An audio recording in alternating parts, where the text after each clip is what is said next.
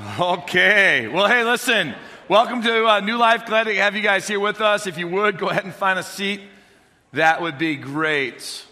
Hey, my name's Jeff. I'm one of the pastors here on staff. It is a, it is a privilege to have you guys with us. How many of you guys are excited to be at church today? Come on. That's what I'm talking about. Take that, North Platte. All right. We're excited to be here. Yeah. I bet you there's like this little thing happening. Maybe like go to like a like a like a football game and you know one side you know screams one thing and the other side screams another thing. Yeah, we should try that sometime. Like get a we'll get a camera, we'll put it on our plat. which by the way, I can still see you guys. All right? So Lance, I can see you in the booth. So be it, pay attention. Um, but down in, uh, what if we did that? That would be pretty cool. I have a camera up there, right? We could shout back and forth and be like, Kearney, North Platte, Kearney, North Platte. We'll just end with New Life, right? It would be united. It's New Life United. So you need to come out to the New Life United uh, coming up this Friday. This Friday. You got to be there. Don't miss it. If you got something else on the schedule, it better be with somebody really important, or otherwise cancel it. All right? That's a directive from your pastor. Okay, so Actually, it's a suggestion. My bad. Um, I'm not a dictator, I'm just a suggester. So I make suggestions. You have to decide whether you're going to apply the truth. Um, you like how that sounds? That's the power of the, of the mic, I guess. I don't know. It's a scary power, though. I'm telling you right now. You got to be careful. Um, okay, so, um, anyways, I, I just want to say that you guys are in one of our four worship services in one of three locations. And I'm saying hello to all those that are down in the venue as well as in North Platte. Hey, we're going to kick off today. We are in a teaching series called I Am. That's right, because that's how we're trying to live. And that means who gets to be first? Okay, there you go. Yeah, it's a little mixed up. We don't really, we're uncertain who gets to be first right now. That's why we're in this series, all right? We, we know we've got to live as second. We're just trying to figure out how to make Jesus first. So that's the goal. Jesus first. You live second. That's kind of what we're hunting after. We're going through uh, First Kings and Second Kings. We're going to jump through a few stories there um, and find our way through this journey. Today, uh, our white chair is going to be filled with a, with a testimony later on from some good friends of mine, uh, Jerry and Pam Lammers. You're going to hear them as a couple share their story. It's going to be fantastic. So let's get started today. Um, have you guys ever, um, you know, put together anything? Have you ever built anything? Have you ever gone to the store? Have you ever downloaded software? Have you ever bought a new car? Have you ever had anything that came with instructions? Let me see your hand if you had. Okay, every single one of you. Wouldn't it be awesome if when babies are born, they came with instructions? Yeah. It's like one of the most important things. No instruction manual. All right, it's crazy. You can download software and get an instruction manual that's 365 pages long. You have a baby, and they smack you on the rear and they go, get into the game. All right. And that's kind of the way it goes. So, if you guys ever, have you ever like, you know, got some new software and you're messing around with it, but you didn't even go look at the instructions, you just started messing with it and just learned it along the way? That's what I do. You download a new app. Who wants to read the instruction page, right? Just go and just start messing with it. It should be intuitive, anyways. Uh, you know, have you, have you ever had a situation, maybe, where you were putting together one of those boxes? You went to Target or Walmart and you bought, you bought the, uh, you know, the chest of drawers and you took it home and you're like, you threw away the instructions and you just built it because you kind of knew the long piece and the short pieces and how they went together. It was pretty simple, right? So, yes, you've done it. Have you ever bought a car, a used car or a new car? and you never read the owner's manual. You just got in the car on day one, stuck the key in, turned it, and drove away? All of you probably have. And if you haven't, you're going to. All right, because it's this is that's the way it goes. You know what happens when we get our hands on things like software or a car or we're trying to build something and we don't read the owner's manual? We don't read the instructions? Two critical things happen. First off, we we notoriously end up breaking something. So have you ever broke something in the midst of that little journey? Of course you have, right? I mean, I have. I tighten a screw down too tight and then snap. And then I go back to the instruction that says, do not over tighten. I'm like, oh, great. I wish you would have told me that. Right? Well, it was trying to tell me. I just wasn't reading it. Or, you know, you, so you not only do you break things, but many times, guess what else happens? You end up overlooking something. You, you like, you don't maximize it. I've had software before where I've been working on it and then someone else comes into my office and they sit down with me and they go, why are you doing it that way? I go, well, man, that's the way you're supposed to do it. That's the way I learned to do it. I've been working with it that way ever since I got it. And they say, well, you know, there's a way easier way to tackle that. No, there's not. Yeah, let me show you. And then they do it, and you're like, what? They go, yeah, if you just would have read the instructions, you would have figured that out. So we don't maximize things and we end up breaking things. That's exactly the same thing that happens in our relationship with God. We have an owner's manual, it's called the Bible. We try to avoid reading the Bible, or when we read it, we read it for some religiosity sake. Like, I read the Bible today, I did my one verse today, and we move on. We try to avoid reading the manual and just jump into the game and hope to make it happen without any consequences. We trust more in our abilities than we trust in God's strength. We trust more in our intellect than we trust in God's insight. We even trust in our own ability to manage our finances instead of trusting in God's provision and in God's management. And what ends up happening notoriously, we end up hurting relationships with others. We end up destroying our finances. We end up living powerless Christianity. We even end up, you know, entangled in the trap of our own sin. And then someone comes to us with the manual and they say, hey, here's, here's a verse. Someone comes to us with, you know, the power of the Holy Spirit and they share with us, you know, what, what God's, you know, revealed to them. And then we take that one verse and we apply it to our lives. And then, wow, isn't that amazing? Things begin to change. But yet we still try to avoid the manual. I'll have people try to avoid the manual and come and say to me, Jeff, I'll tell you what, my life would be radically different. I mean, I would, I would know exactly what to do and how to follow God if God just came and He opened up the heavens and He spoke to me and He said, Jeff, here's what you need to do. I always sit there in amazement. And in, in my mind, and prayerfully it doesn't come out of my mouth, I think to myself, really? I mean, I don't, I don't doubt you. Would you, would you follow that if God said it? Yes. But the really is, like, really, how long would it last? How long would that miraculous message of God last as fuel in your life? Will it last forever. Really? What makes it last forever is a change of the heart, not the miraculous thing that took place. The miraculous is like a seed that has to be planted into a soil, and that soil is your heart, and that heart has to be cultivated for the cause of Christ.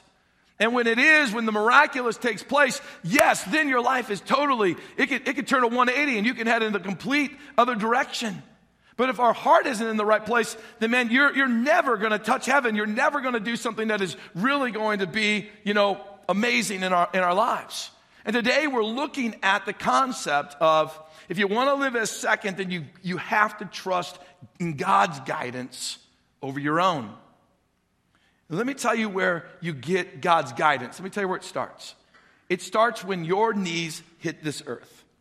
When your knees hit the ground, that's the time you start touching heaven. That's the time when you really start trusting in God.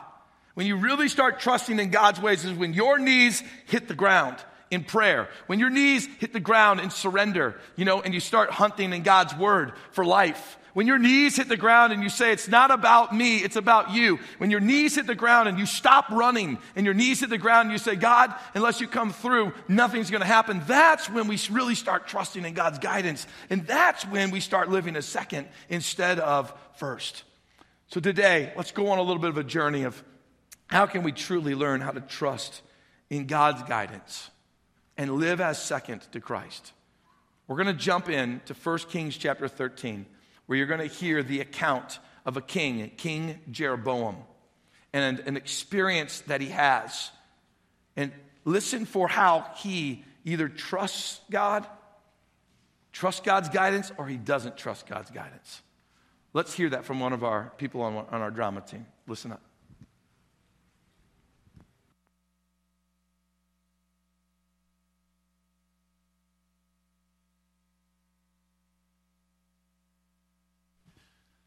My name is Jeroboam. God chose me to rule over 10 tribes of Israel after Solomon died. During the feast of Succoth, a man of God from Judah came and cried out against the altar I had built to the golden calf gods and commanded the people to worship.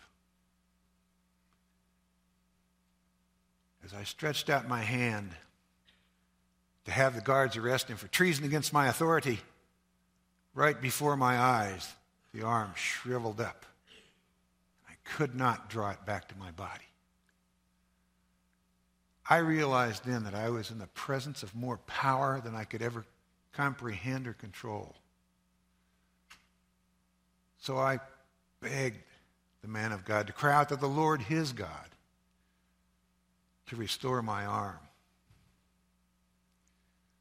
Amazingly, and to my relief, the arm was restored almost immediately. But my mind was still reeling trying to understand what kind of man this was.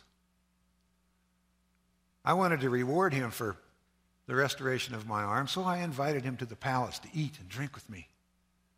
To my amazement, he said no. He said that his God had told him, commanded him, not to eat or drink anything in this land, and not to go back by the road he had come on.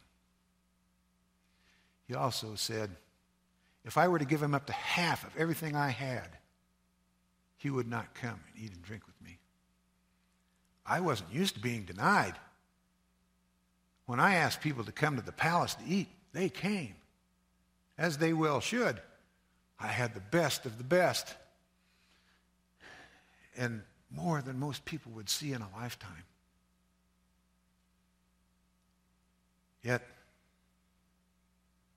this man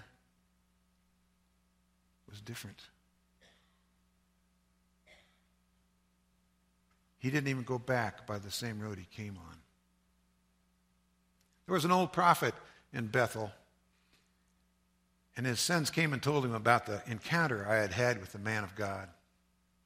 And he asked them if they had seen the road that the man took when he left. Then he had him saddle his donkey and went out to find the man. He found him under an oak tree, and he went up to him and said, Come back and eat, drink with me at my home. But the man of God remembered the command that the Lord had given him not to eat or drink anything in this land. Then the old prophet lied to him. He said, I too am a man of God. And God's angel appeared to me and said, Bring the man back to eat and drink in your home with you. So the man of God went back with the old prophet. And as they were eating and drinking, the Spirit of God came upon the old prophet, and he cried out immediately and said, You have defied the word of the Lord. Because you have not followed his command, you will not be buried in your own tomb or with your own people. What an awful thing to do to a prophet. Lie to him, deceive him, curse him. After they'd finished eating and drinking, the old prophet saddled the man's donkey and he sent him on his way.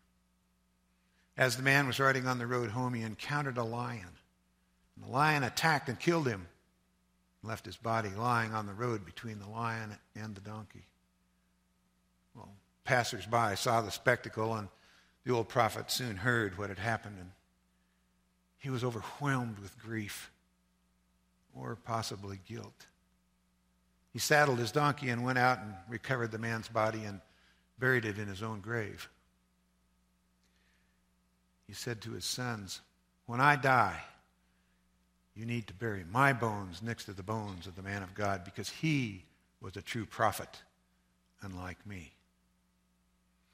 My story is very similar to that. I listened to my own desires and the desires of others when all I had to do was simply obey. I had a true word from God, from the prophet, and I knew what to do. But I was led astray, much as the prophet of God was led astray. I listened to my own voice and the voice of others over the voice of God. I made a choice. I chose to walk in my own path and live my own way. My name is Jeroboam, and I am first.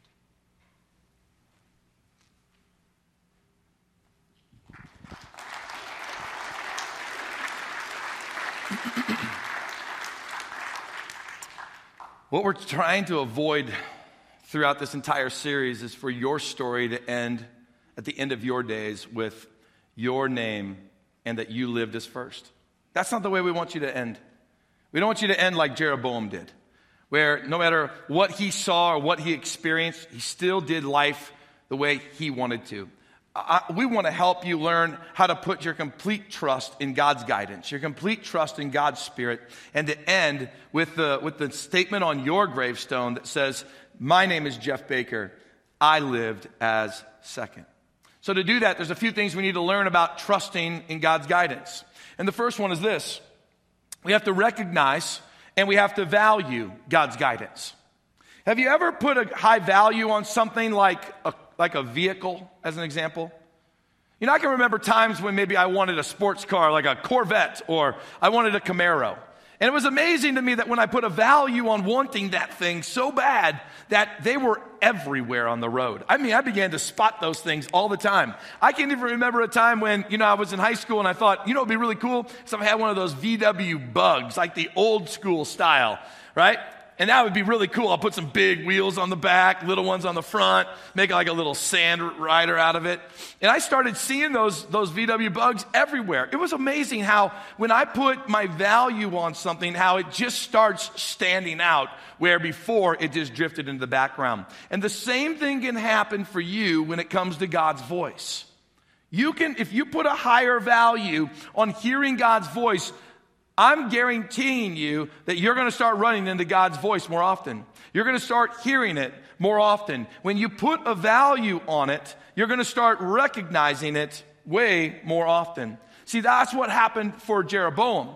Jeroboam, however, he, he recognized God's voice, but he didn't put a value on God's voice.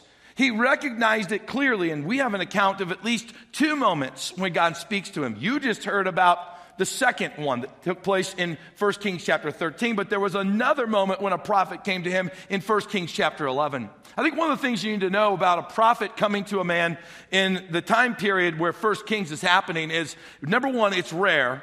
Number two, I mean, this one man, a prophet, walking on the earth, and he happens to find you and he brings God's word to you. It's like God's spirit speaking directly to you. Well, in 1 Kings chapter 11, that's when Jeroboam first hits the biblical scene. He shows up, he's probably a teenager, he's working for King Solomon, he's helping him build his temple and his palace, and he is one sharp, you know, man. He's strong.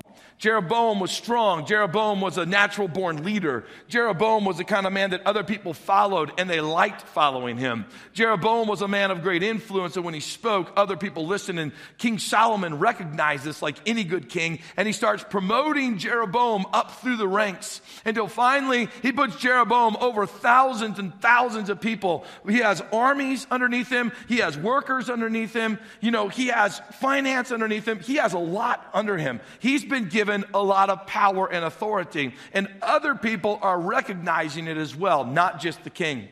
All the way to the point where the, where the prophet of his time finds Jeroboam going out of Jerusalem. He may have been leaving for the day. He could have been going to see his, his widowed mother. Um, but he was leaving, and the prophet follows him, gets him at this moment, and says, Hey, son, come with me off of the path into a field. And I got something I got to share with you. It says in 1 Kings chapter 11 that the prophet had a brand new robe on. And he takes the robe and he rips it into 12 pieces. And he hands Jeroboam 10 of those pieces. And he says to him, Jeroboam, because of Solomon, King Solomon's sin, God's going to divide the nation of Israel. And Jeroboam, you're going to lead 10 of the 12 tribes. That God was going to leave the other tribes with Solomon, but he's going to give you 10 of them. Now, that's a pretty powerful statement when you still have the king, King Solomon, still in place. Well, this kind of stuff probably went to, you know, his head a little bit um, like it would maybe any of us. It kind of overwhelmed him, but the word got back to King Solomon. And when King Solomon heard about this, he was so intimidated by this, you know, prophet who gave this young man this prophecy of how he's going to overtake his throne that King Solomon tried to kill Jeroboam. Jeroboam had to flee to Egypt. But while the prophet was sharing this with Jeroboam in the field, he says some very strong directives. He gives some guidance that he wants Jeroboam to recognize and to value. He says this to him in 1 Kings chapter 11. He says, Jeroboam, if you listen to what I, every time there's an I, every time there's a my, replace that with God. It's God's voice speaking through the prophet. If, Jeroboam, you listen to what God tells you and follow God's ways and do whatever God considered to be right, and if you obey God's decrees and commands, as my servant David did, then God will always, always be with you. That's a powerful promise. God will establish an enduring dynasty for you, as I did for David, and God will give Israel to you. What a powerful statement giving to a young man. You would assume that based on that type of clarity, that Jeroboam would have recognized God's voice and he would have valued it and he would have ended up doing what was right in God's eyes, right? No, because when he returns from Egypt in chapter 12 of 1 Kings, he comes back and he's established as the king of these 10 tribes in the north, north of Jerusalem in Israel. When he's the king of these 10 tribes, you want to know one of the first things he does? He gathers gold and he has two uh, golden calves forged. And he creates these two temples and he tells all the Israelites, this is where you go to worship. I have new priests that work these things. And there's golden calves there. By the way, the golden calf, the golden calf rescued you out of Egypt. The golden calf represents, it really is your God. Now, there was one other time that golden calves really came to the surface. There was another moment. Moses is on top of the mountain. The Israelites have just come out of Egypt. They're walking in the desert, Moses is meeting with God on top of this mountain for 40 days. Aaron, his right hand man, is down with the millions of Israelites. They're losing hope. They don't know what to do. So they demand to Aaron, hey, collect the gold and make us what? To make us a calf made out of gold that we might worship. The deception that came early when they lost hope was the deception that the king, King Jeroboam, was bringing back to the people again. Unacceptable to God. Completely unacceptable to God.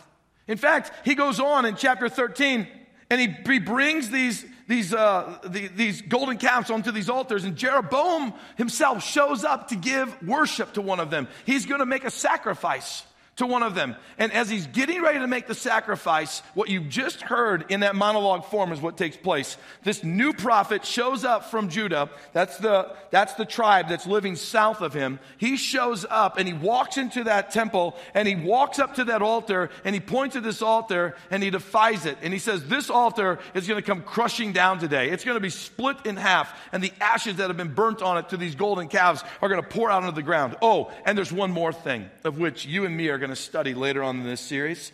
I'm going to raise up this young man. His, name is going to be Josiah. He's going to be the king. That king's going to turn the people back to me. Now, when Jeroboam heard that, that's when he stretched out his hand, right?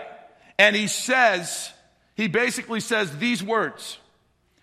When King Jeroboam heard the man of God speaking against the altar at Bethel, he pointed at him and he shouted, Seize that man! But instantly the king's hand became paralyzed in that position and he couldn't pull it back.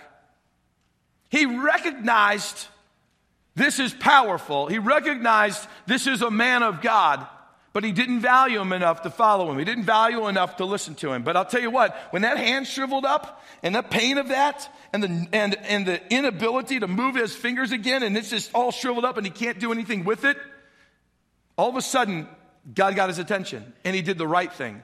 And he says this to the prophet. The king cried out to the man of God, Please ask the Lord your God. Notice that. Your God. That's how, that's how he had drifted. Your God to restore my hand again. So that the, so the man of God prayed to the Lord and the king's hand was restored and he could move it again. Now you would think after this experience, surely Surely he's recognized God's voice and he values it enough to do, you know, what God's asked him to do and to lead as a godly king and to lead a godly people, but not so. And you and me are very much like Jeroboam. We need to be a people that come to a place where we don't just recognize God's voice, but we put a high value on God's voice. How are you going to do that? How are you going to recognize and put a value on God's voice? Let's go to what Jesus said in John chapter 10. Jesus said that, read this with me, by the way. My sheep listen to my voice. I know them and they follow me. Three things. My sheep listen to my voice. That's where the recognition is going to come. But how do you recognize something if you're not listening for it? One of the things that you and me are going to have to do if we're going to start recognizing God's voice is we're going to have to get ourselves into the manual. We're going to have to drop to our knees because when you drop to your knees, that's when you begin to touch heaven. Right? It's not, God's not impressed by all the things you do. God's impressed by when you drop to your knees and you humble yourself and you get your, you get your face into God's word and you start going, God, I'm in a position to listen. Because when you're in a position to listen, that's when you can hear his voice. That's when you're going to recognize it. For some of us, we just got to slow down. We got to stop justifying our prayer life as the time from our home to our work and start setting aside some time so we can really listen. It's hard to listen when you're praying and you're, and you're trying to not curse at the person who just cut you off. And the radio's blaring, and the kids are in the back screaming, and the clock's ticking down, and you're trying to get to work on time. It's really hard to listen with all of those distractions. There isn't any other way to get around it. It's hard to drop to your knees when you're driving. It's hard to drop to your knees. Don't do it, by the way. Don't do it. You're to be you're to feel this week to be tempted to do it. Don't do it. All right? Don't blame it on me either. It's hard to do that with all the distractions. It's hard to drop to your knees even in moments like this. But I want to encourage us all. When we find those moments where we drop to our knees, you can begin to listen. You know what you're listening for? Obviously, you're listening for God's voice, but you know what you're going to hear in the midst of that? You're going to hear God saying the second part of that passage, which is this I know you.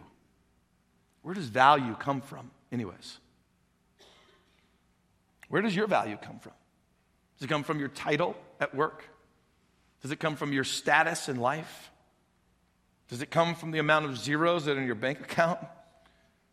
Does it come from that moment in time when you met that one famous person and you got that picture and man, you'll never forget that? My value's there. Where, where, does your value come from?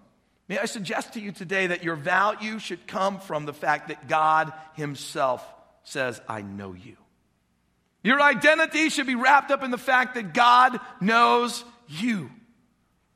There should be a smile that goes onto your face when you think about the fact that God, the creator of the universe, knows you. When he says he knows you, it's not like, oh, I can pick your face out of a crowd. Oh, I can go one step beyond that. I can pick your face out and I can say your name. To us, we feel like, wow, someone really knows us today if they can pick us out of a crowd and know our name. We almost call that person friend. God, when God says, I know you, it's not just the fact he can pick you out of the seven plus, you know, billion people that are on this earth. He can pick you out right now at this moment and know your name, but He knows you inside and out. He knows what you're wrestling with right now. He knows what you're wrestling with in your thoughts. He knows what you're wrestling with in this life. God knows you. Do you hear me today? I'm only quoting scripture to you. I mean, this is not my opinion. This is fact. That's where your value comes from. Your self worth comes from the fact that He knows you. It's only then that the third part of that passage gets activated and they follow me. You follow because you had a value to recognize God's voice. And you recognize that your value comes from God knowing you. God, you're for me, you're not against me. And when you recognize God's voice and you have a value for God's voice, now what's the byproduct of that? Action. You follow Him. So many of us are so focused on trying to follow him. Man, I just gotta follow him. If I can just, I, oh ah, man, I just gotta follow God, follow God. And you're missing the points. You first got to slow down to recognize his voice. Put yourself in a position to listen. Maybe ask God more questions. Questions to God don't have to come out of a spirit of doubt, they can come out of a spirit of curiosity. God, why does your scripture say this? God, why, why did this have to happen to King Jeroboam? You can ask those kinds of questions, and I believe God's Spirit will you know, help reveal those things to you. You got to put yourself in that spot. Instead of focusing on the action, the act, let the action be the byproduct of that all. So we have to recognize and put a value on God's voice. What else can we learn about trusting God's guidance? We can learn this that we have to stay focused and we have to follow through on God's guidance. So I want us to look in 1 Kings chapter 13. I want us to look at the man of God who comes to the king to prophesy to him. And he brings with him this powerful message, but he also brings with him this strict guidelines from God on what he can do and what he can't do. And once the king's hand shriveled up, and then the man of God prays for him, and his hand gets restored, what did the king want to do? He wanted to say, hey, hey man, come over to my palace. I want to hang out with you for a while. I want to have more discussion. I want to eat with you. I want to bless you, right? That's what he wanted to do. But what did the man of God do? Take a look.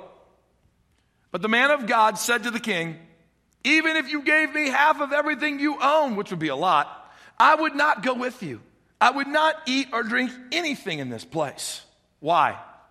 For the Lord gave me this command I recognize that God spoke to me, and I value it more than I value what you're saying to me, King. The Lord gave me this command You must not eat or drink anything while you are there, and do not return to Judah by the same way that you came. What did he do? He rejected the audience with the king. He stayed focused and he followed through because he recognized God's voice. And he wasn't, and he had a value for it. He wasn't going to let anything or anyone, even the power of a king, and by the way, the authority of being welcomed into the king's palace. Just think about the demeanor that he would have had after that moment. Just think about what he could have said when he would, when he would go around and say, Yeah, you know where I was last week? yeah, man, I, I was in the king's palace. I ate with him. No, you didn't. Yes, I did. Hey, listen, see that stain? See that stain on my cloak? Yeah. That's from the king's gravy. And let me tell you, his gravy is good, baby. You know what I'm saying? Look, here's a selfie I took, me and the king. It's etched in stone. It doesn't look a lot like me. It took a while. I moved when they were taking it. Carry this big selfie around. Make you value your cell phone better. However, when he came and he ran into this false prophet, everything changed for him. When he ran into the false prophet, the prophet says to him, Hey, come and eat with me. Come stay at my house. And he immediately tells the false prophet exactly what he told the king I can't do it. God gave me strict orders. Thanks a lot, but I'm out of here. But then all of a sudden, he becomes, he gets tricked. The false prophet says these words to him. He said to him, I'm, I am also a prophet. Hey, man from Judah, come on. I'm one of you, you and me. You know, I'm a prophet as you are. And look what he says. What does he say? Uh, uh, what? An angel spoke to me by the word of the Lord, saying, Bring him back with you into your house that he may eat bread and he may drink water. An angel spoke to him, huh? But he lied to him. Angel didn't speak to him. So the man of God from Judah went back with him and he ate bread in his house and he drank water. And you know how the rest of the story goes because you heard the monologue. He gets mauled by a lion. Because he, he ends up caving on the very thing that he, that he loved. He ends up caving on God's word and a value for it and staying focused and following through. He ends up caving and walking away. Why? Why does he do that? What happens here to this man? He gets deceived. He allows man's voice to trump God's voice. He allows this false prophet who he's never met before to walk into his presence and to claim to be all godly and to say to him, I had a message from who? An angel. Well, who did he have his message from? God. Which one trumps the other? God's voice trumps it. God's voice trumps man's voice. God's voice trumps an angel's voice. And the guy didn't even hear from an angel, he was lying to him anyways. Have you ever been in a place where you got tricked or you got led astray by someone that you called friend? Has that ever happened to you? I bet it's never happened to you. It happened to me. Let me just tell you one of those moments. Fifth grade, I am the top of the top dogs at fifth grade. Oh, I'm not the strongest, I'm not the most powerful, I'm not the sharpest, and I probably wasn't the cutest, but I'm at the top of the echelon. You know, kindergarten through fifth grade, you are the chief honcho walking around because after that, you got to go to middle school and start all over again at the bottom. So you got to maximize it. And I'm given this opportunity in fifth grade to get out of school early and a position of power to go to a, a, a, street corner right near the school. And I had to wear the sash and get out there and stand in the street and stop cars so that little third graders could walk by. Any of you guys have that assignment? And they probably never give that assignment, you know, away to kids today, would they? Would they still do that? With a parent not there? Are you serious? What has our society come to? So, anyways, I'm out there. I'm walking with my friends, though, and we're, we left school early. That was really the only reason why we did it. So, we left school early. We're walking down there. We're, you know, bebopping around, goofing off. And one of my friends, he pulls out this pack of papers, right? And he goes, Guys, look what I got. I got this from my dad's stuff. We're like, What is that? I've never seen these before.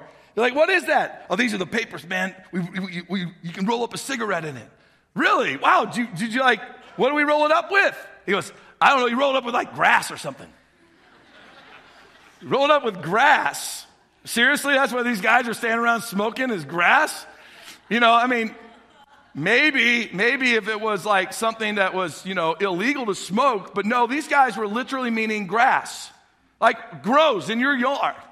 So we, we go up to this yard that has this zoysia grass growing in it, and we get down and we, we pick out these pieces because they're all brown at that time. It's like fall. And we stick it in this paper and we roll it up and we lick it and then we light it. Like little grass things are sticking out the end. It catches on fire. You got to blow it out. Everyone's coughing and hacking, but we roll up another one and I get out there and I'm, I'm literally, I got this cigarette hanging out of my mouth. I'm not joking. This self rolled cigarette that's smoking, probably on fire. And I got this sash on and I'm like, uh, all right, let's go. I'm a fifth grader. I'm a fifth grader. Now, here's what this is the craziest part. All right, all my friends are they're standing over there because it's not their job to get out there. They're, I look at them and they're like, "Yeah, cool, dude, cool, cool. Yeah, defy the man, right? I mean, we're just out there like we're like rebels without a cause." And I, I, I got the cigarette in my mouth and I turn around to stop the next car and I'm staring right into the eyes of my father. It was priceless. As, as a dad, as a dad with like having raised four kids, those are priceless moments. You, you just gotta love the fact that God ordered your steps to be at that spot at that time. And he probably held back the laughter once he realized that I've got these pieces of grass sticking out. I still got in some serious trouble, don't get me wrong. And dad, if you're watching, I still remember it, and thank you for loving me afterwards. Um, but your friends can lead you astray. Now, sometimes you get led astray. It's little stuff like that. But what, what happens when you get led astray spiritually, like this man, this man of God had happened to him? Because I'm telling you, the day and age in which you and me live, there are a lot of false prophets out there that are trying to lead Christ centered people astray. Jesus said these words in Matthew. He said, Jesus told them, Don't let anyone mislead you. For many will come in my name claiming, I am the Messiah, and they will what? The enemy is out there trying to deceive people so they don't focus and follow through on what the Holy Spirit has to say to them. In the day and age in which we live, where Christianity is under attack and false, false messages of Christ are being risen moment after moment, you've got to guard yourself with solid doctrine. Where are you going to find solid doctrine? You got to drop to your knees so you can start touching heaven. That's where you're going to find it. Yeah, keep coming on Sundays and we're going to keep helping you. But during the week, you got to find time to drop to your knees and touch heaven through God's word. You got to drop to your knees and touch heaven through prayer. If you don't start guarding your heart with that, I'm telling you, the false message and a false messenger is on your heels. Somewhere, somehow, one day, and you know what? I, I pray to God that it's not the day that you trip and fall flat on your face. My, my prayer is that this church will continue to grow and continue to train and continue to help people to know who the real Jesus is. Even Paul wanted that. Paul wanted that for the church in Corinth. Because Jesus says, hey, many are going to come being the Messiah. All right, that might be one that you're going, I can, I can tell when someone's a false Messiah, Jeff. I mean, come on. Yeah, well, listen to what Paul had to say about this whole issue. He's speaking to the church in Corinth and he says, But I'm afraid that just as Eve was deceived by the serpent's cunning, and the enemy is cunning, that your minds may somehow be led astray from your sincere, pure devotion to Christ, who considers themselves to be sincere, devoted, pure in their devotion to Christ. He's saying to them, For if someone comes to you and preaches a Jesus other than the Jesus that we preached, or if you receive a different spirit from the one that you received when we came and ministered to you, or a different gospel from the one that you accepted, what do you do with it? You put up with it easily enough. You need to know today, Satan is still ro- roaming around, seeking whom he may devour. He's never stopped. He's cunning and he's sharp, and he's coming after people just like he came after Eve and he tricked her in the garden when everything was perfect. When everything was just the way it ought to be, the enemy comes and steals it all away with a simple lie of deception. And you need to be watchful today. Don't entertain and don't give yourself, don't give in to, and, and don't give, give way for. Don't, don't easily put up with what I call the three truths and one lie preachers. You know, those kind of people that they bring so many things that seem like truth and then they slip the one lie in. It's like three things that line up with God's word, and then all of a sudden, let me tell you about what I believe, though. Let me tell you what I believe instead of what God believes. The three truths and a lie guys are the ones that are going to come and they're going to be seriously cunning because that's what Satan does. Three truths and a lies guys. What, what are some of their most common messages right now on this planet? End time speculation. Speculation. They take things that they speculate at and they turn them into truth. And it leads people astray. Listen, I'm, I love looking at the end times. But one thing I know about the end times is it's going to be the end times, and there's some of it I just can't figure out. But when people take things that they can't figure out and they speculate at them, and then they call them truth, and then they shove them down people's throats, that starts leading the church astray. Why? It gets them more focused on things that might come instead of the mission that we're supposed to be living today. It puts fear in the hearts of people instead of putting hope in the hearts of people to go win the lost. Stay focused on Jesus. They preach a gospel that is a prosperity gospel that everybody's going to become rich and everybody should have this or everybody should have that. And if you don't, then there's something wrong with you. That's misleading people. There's a self promoting prophets. If a prophet has to come and self promote himself, rule number one, he's not a prophet. What did the prophet do when he walked into the king's chambers in 1 Kings chapter 13? Did he walk in and go, Hey, everybody, sit down? The prophet's in the house. Flip his robe, get ready for his message. He walks right up to the altar and he just does his business. That's when you know the man's the prophet. Be leery of people that walk around and they say, I have a revelation from God that nobody else has. And by the way, no one else will have. Be leery of them. Be leery of people that preach a message that Jesus is so full of grace that there is no hell. Be leery of those. Be watchful for those. So, how can you distinguish between the false spirit and God's spirit? Let's practice this one simple thing today. 1 John 4 2 says this This is how we know if they have the Spirit of God. If a person claiming to be a prophet acknowledges that, read that with me, that Jesus Christ came in a real body. So, if a person claiming to be a prophet acknowledges that Jesus Christ came in a real body, that person has the Spirit of God. So now the big question is this what does it mean to believe that Jesus came in a real body? And I think what you're going to find is the answer to that is much, much more broad than what you thought. That Jesus came in a real body. Here's the kind of questions you want to ask if you're ever caught in that kind of a situation. You just walk yourself right through the doctrine of Christ. Number one, you need to ask a person Was Jesus born of a virgin? And the answer to that would be okay, that's where you're going for. Did Jesus live a sinless life? Yes. Was Jesus fully God and fully man? Yes. Is Jesus God's only son? See, the answer to those things all have to be yes, but that's not where it ends. If you really want to know if they believe that Jesus came in a real body, then you have to continue asking questions. Did Jesus die on the cross for the sins of man? Yes. Did Jesus raise from the dead on the third day? Yes. Did the death and resurrection of Jesus pay the full price for our sin? Yes. Don't get weary, by the way. Let me hear a yes on the end of this one if you, if you think it's true.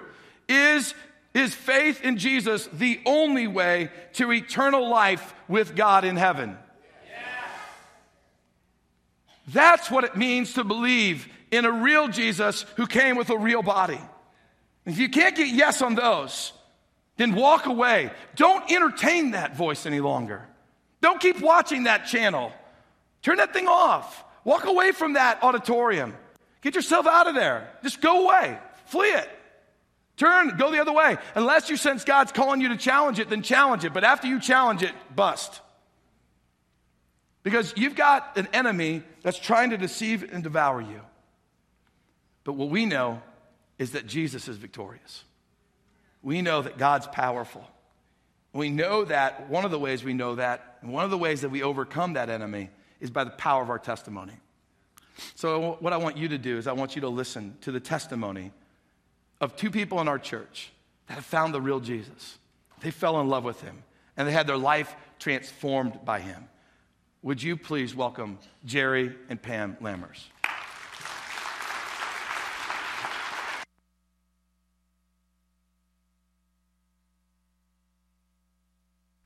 Pam and I are truly amazed at what God has done in our lives. He took two broken people that were way off in the ditch brought us back out of that ditch, transformed our lives. Then he brought us together, and then he uses us to share the message of Jesus Christ. I started drinking when I was in high school, and it relieved those insecurities that were inside of me that I never measured up, you know, and, and uh, that drinking continued on for about 11, 12 years after high school, and it got way worse. Uh, one morning, about four, or five o'clock, I came to and, and uh, too scared to get out of bed and uh, too sick to get out of bed, and yet I got out of bed. Uh, I'd been not remembering drunk for about four or five days. And I went to that pickup and I found a can of beer and opened it, and I'm starting to back out of the garage. And as I back out of the garage, the pickup won't go any further. It won't move. And there was nothing behind it other than today I'm convinced God was standing back there. And anyhow, I drove back into the garage and got out of the pickup, threw the can of beer away, and I went into my office. And I fell down on my knees and I said, God, if, if there is a God, here I am. And you do with me whatever you, you will. You send whoever you will, and I'll follow. And there was an overwhelming God's presence in that room. And for the first time in my life, I knew, I knew in here where I lived that God was real, He was personal to me, and that He would help me. In that very moment, my new life began. I believe I was born an alcoholic, just waiting to add the alcohol. As long as I can remember, I never felt like I fit in anywhere, even in my own family. For many years, I believed that I was adopted and they just weren't telling me. You know, I drank off and on sporadically through my teens and 20s, but in my 30s, my drinking drastically increased. And this ended up in a totally immoral lifestyle, alcoholism, divorce, broken family. I came to one morning shortly after my 40th birthday. I came to in my car out by the state lake by Ravenna. And it wasn't the first time that had happened. because it wasn't uncommon after being in a fight with the man I was living with at that time. But this particular morning, I knew something was different. Something had changed inside here, and I knew I couldn't go on living like I, I had been living. And I didn't know it was God at the time, but God had intervened in my life, and I didn't have to drink again after that morning. And even though I didn't know it was God, because I didn't know God, I'd heard about God, I knew some about Him, but I wasn't sure I believed in Him. He started putting people in my life that very day to help me on this new path, and that's the day my new life began.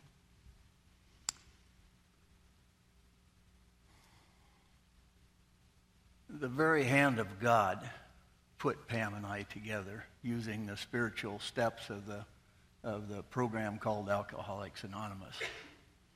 I totally agree with that because it wasn't the physical that initially drew us together. It was sharing our hearts and our spiritual journeys that brought us to the point of becoming best friends, falling in love, and getting married 20 plus years ago. Uh, we realized Christ must be first in each other's life. And then and Christ is also the glue that bonds the two of us together. And we've also uh, come to better understand that some of the some of the things that are necessary for us to keep our focus on Christ, and also that it's through His power we're able to do them. Uh, we seek God's will in our lives, and we strive to obey the Holy Spirit's leading.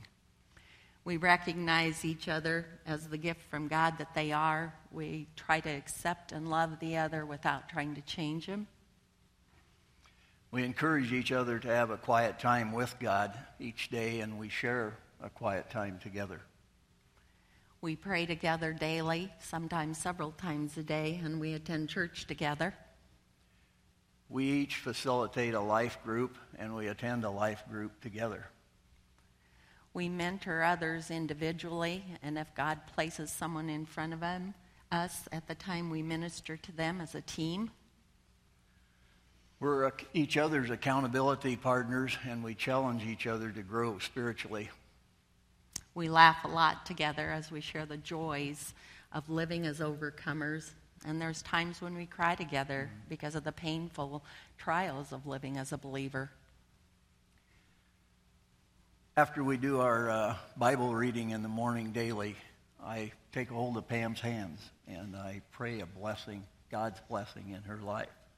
I pray a hedge of protection around her, and I pray that God keeps her safe in His Word that day. And that she is a Proverbs 31 woman. And she helps me with so many behind the scenes details that enables me to better minister. I respect Jerry as a spiritual leader of our household, and I strive to submit to him in that, and I truly treasure the gift of his love for me. Well, are we perfect at all this? Well, of course not, because, well, because Pam's not perfect, but. Oop. Uh, but we do strive with Romans 12, verses 10 through 12 to love one another with genuine affection, and we love delighting the other one. Not being lazy and serving the Lord enthusiastically together. Rejoicing together in our hope of the salvation through Jesus Christ our Lord. Being patient in times of trouble and keep praying. My name is Jerry Lammers. My name is Pam Lammers. We, we are, are second. second.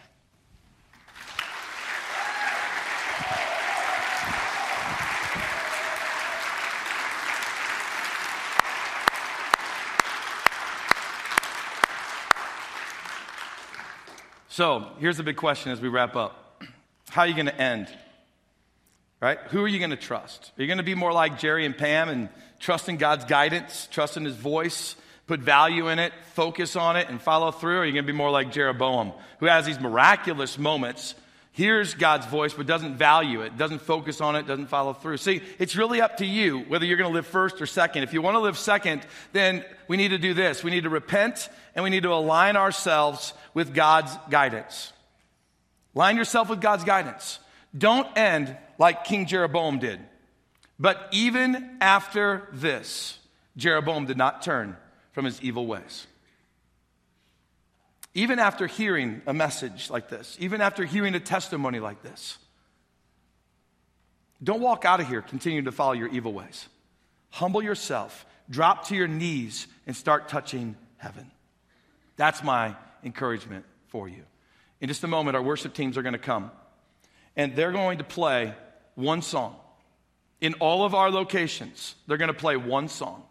And during that one song, I want to encourage you. Come down to the altars that are in our auditorium. Humble yourself, kneel down, and start touching heaven. Start seeking God's voice. Put a greater value there. And as God directs you through His Word and through the power of His Spirit, focus in on that and follow through with it. Trust in God's guidance, and you'll live as second, and Jesus will live as first.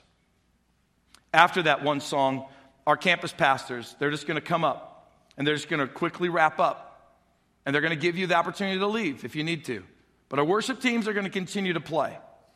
And you're welcome to stick around and seek God and seek His voice as long as you want to and need to today. That's, that's our promise to you. As long as you want to stay here and pray and seek God, our worship teams are going to stay and to facilitate the presence of God in this place and in North Platte and down in our venue as well. So why don't you stand with me and let's pray. Father, I thank you that your voice is powerful and is true, and that your word rings out and that it's clear. You never lie to us, you never deceive us. Your word is powerful and it's true and it's clear. God, help us to have a value, a value of hearing your voice, that we might recognize your voice. Focus in on what you said to us and follow it through. That, Lord, you would be first and that we would live as second. But I pray that for this congregation, that they wouldn't be swayed by some false prophet, by some messed up doctrine, by some message that doesn't, doesn't promote Jesus, the real Jesus who came in bodily form. Lord, protect this church in the days ahead. May this be a safe refuge for people in our communities, of Kearney and North Platte, to run to and find salvation through Christ find an encounter like Jerry and Pam did. A real encounter with the power of God's presence that transforms their life radically. But they never turn back and they keep looking forward to being the men and the women that you've called us to be. In Jesus' name, amen.